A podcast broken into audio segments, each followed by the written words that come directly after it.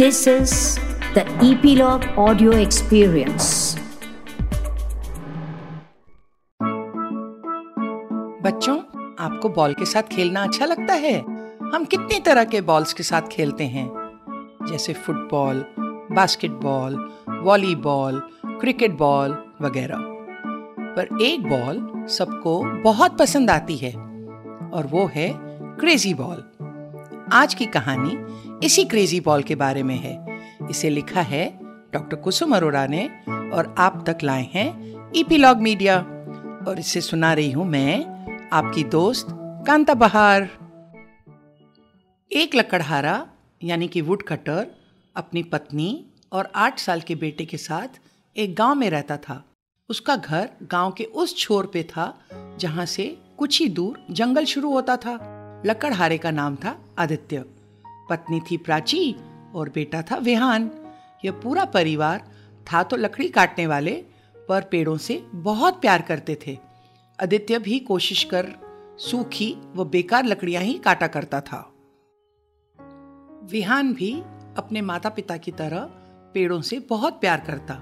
एक बार जब विहान दो साल का था तो उसे घर के पास एक पौधा उगा दिखा। वो उसे रोज पानी दे बड़े भाई समान देखरेख करने लगा। विहान और पौधा साथ साथ बढ़ने लगे, पर पौधा बहुत जल्दी बढ़ रहा था। आदित्य ने विहान को बताया कि ये एक रबर प्लांट है। अब जब विहान आठ साल का होने वाला था, ये पौधा भी एक बड़ा पेड़ बन गया। विहान के पिता जिस सेठ को लकड़ी बेचते थे, वे बहुत अच्छे आदमी थे और उनके बेटे का जन्मदिन भी विहान के जन्मदिन के दिन ही हुआ करता था। वे सेठ हमेशा विहान को भी कोई ना कोई गिफ्ट ज़रूर दिया करते थे। सेठ के बेटे का नाम पवन था और वो बहुत ही शैतान और स्वार्थी, यानी सेल्फिश बच्चा था। विहान अपने आठवें जन्मदिन पर रबर प्लांट के पास गया और बोला, तुम मेरे सबसे अच्छे दोस्त हो, पर तुमने आज तक मुझे कभी कोई गिफ्ट मेरे बर्थडे पे नहीं दिया। अचानक विहान बहुत घबरा गया क्योंकि इतने सालों में उस पेड़ ने पहली बार विहान से कहा, तुम मेरे सबसे प्यारे दोस्त हो। लोग मेरे पेड़ के रस से रबड़ और दूसरी चीज़ें बनाते हैं। ये जो मेरे पेड़ का रस मेरे अंदर रहता है, उसको अगर कोई कच्चा खा ले तो उससे बहुत खराबी भी हो सकती है।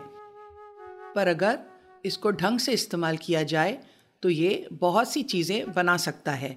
इसीलिए आज मैं तुम्हें इसी पेड़ के रस से बनी एक गेंद, यानी बॉल देता हूँ।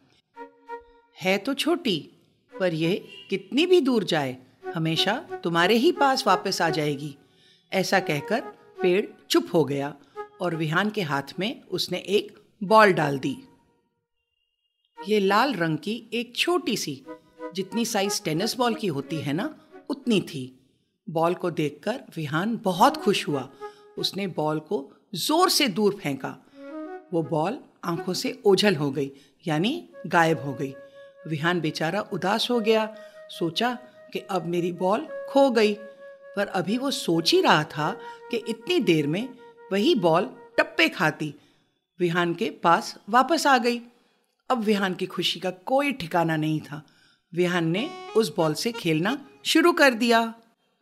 क्योंकि वो बहुत दूर और बहुत ज़ोर के ज़ोर टप्पे खाती मतलब बाउंस करती थी, इसीलिए विहान ने उसका नाम रख दिया क्रेजी बॉल वो अपने घर भागा भागा, अपने मम्मी पापा को बताने के लिए। पूरे गाँव में विहान और उसकी बॉल दोनों बहुत मशहूर हो गए। अब हुआ ये कि एक दिन भागते भागते विहान का पैर मुड़ गया और उसे कुछ दिनों के लिए डॉक्टर ने बिस्तर पर ही रहने की हिदायत दी। बेचारा विहान कुछ नहीं कर सकता था। सिर्फ़ अपनी बॉल को ही इधर उधर फेंकता और वो उसके पास आ जाती। इन्हीं दिनों एक दिन पवन के माता पिता और छोटी बहन कहीं गए कुछ घंटों के लिए। पवन घर में अकेला था, वो बहुत बोर हो रहा था। उसे जाने क्या सूझा? क्योंकि उसने भी विहान के क्रेजी बॉल के बारे में सुन रखा था। वो भागा भागा विहान के पास गया और उससे उसकी बॉल छीनकर अपने घर ले आया। अब अपने घर जाते ही उसने अपना घर अंदर से बंद कर लिया और विहान के गेंद से खेलने लगा। पर ये क्या? पवन तो हक्का बक्का रह गया जब बॉल इधर उधर से मार मार के दरवाजों और खिड़कियों को खोलने की कोशिश करने लगी।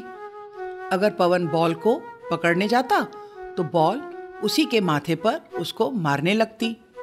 इस सबसे बचने के लिए पवन एक अलमारी में बंद हो गया। अब वो बहुत डर गया और बैठा बैठा इंतज़ार करने लगा कि कब उसके मम्मी पापा वापस आए। थोड़ी देर बाद उसके मम्मी पापा और छोटी बहन वापस आए। जैसे ही उन्होंने घर का दरवाज़ा खोला, बॉल उड़ती हुई सीधे घर से बाहर भाग गई और टप्पे खाते वो विहान के घर पहुँच गई। पवन के माँ बाप बहुत हैरान थे। ये क्या हो रहा है? फिर पवन ने उनको सारी बात बता दी कि वो डर के मारे अलमारी में छुप गया था।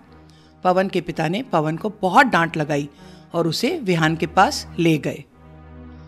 पवन ने विहान से सॉरी कहे और उससे माफ़ी मांगी।